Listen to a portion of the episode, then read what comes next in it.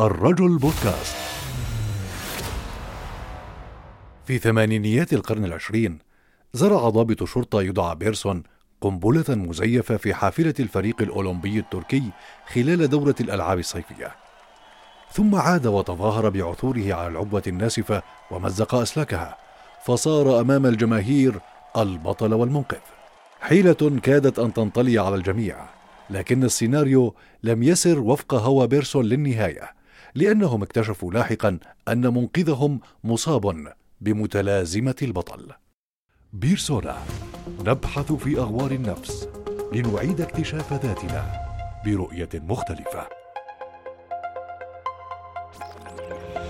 افتعل الضابط بيرسون حادثة القنبلة ليحظى بلقب البطل ولكن النتيجة أن مصطلح البطل حظي بسمعة سيئة بعد هذه الحادثة فور انكشاف أمره.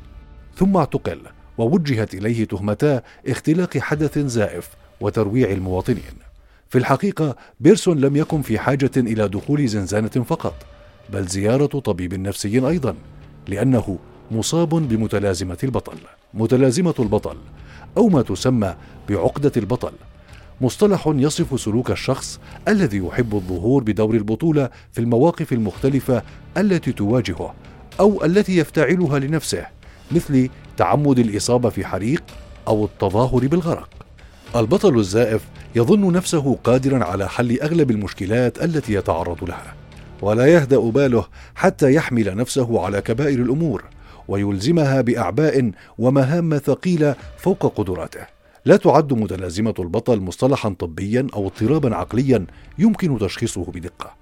لأن الأعراض مشابهة لأعراض المرضى المصابين بوهم العظمة والشهرة والقوة، مثل الإحساس المبالغ بقيمة الذات.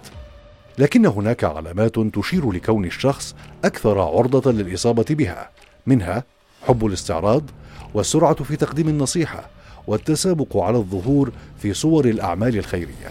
وعلى الرغم من أنه قد يبدو عرضا سلبيا فإن متلازمة البطل لا تستدعي القلق فهي ببساطة محاولة البعض لكسب التقدير أكثر من غيرهم. الشرطة ورجال الإطفاء والأطباء أكثر الوظائف عرضة للإصابة بمتلازمة البطل، خاصة الفئات التي تشعر بالاحتياج إلى التقدير والثناء.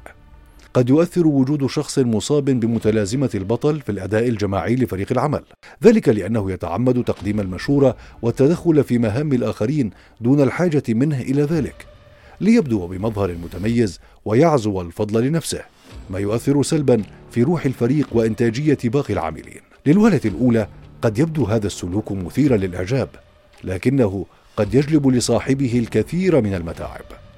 وجود بطل في الشركة قد تكون له نتائج عكسية فكونك تولي زمام الأمور صغيرها وكبيرها إلى شخص بعينه أمر غير واقعي. ينتهي به المطاف إلى تحمل مسؤوليات لا يستطيع التعامل معها جميعا. وعلى جانب العلاقات الزوجية يكون الطرف البطل أو المنقذ الشخص الذي يتعين عليه حل مشكلات شريكه باستمرار. فقد يمارس أحد الأزواج هذا الدور إلى أن يجعل الطرف الآخر متكئا عليه في شتى مسؤوليات الحياة. فهل تتصور مقدار تحمل البيت كله على عاتقي أحد الزوجين دون الآخر؟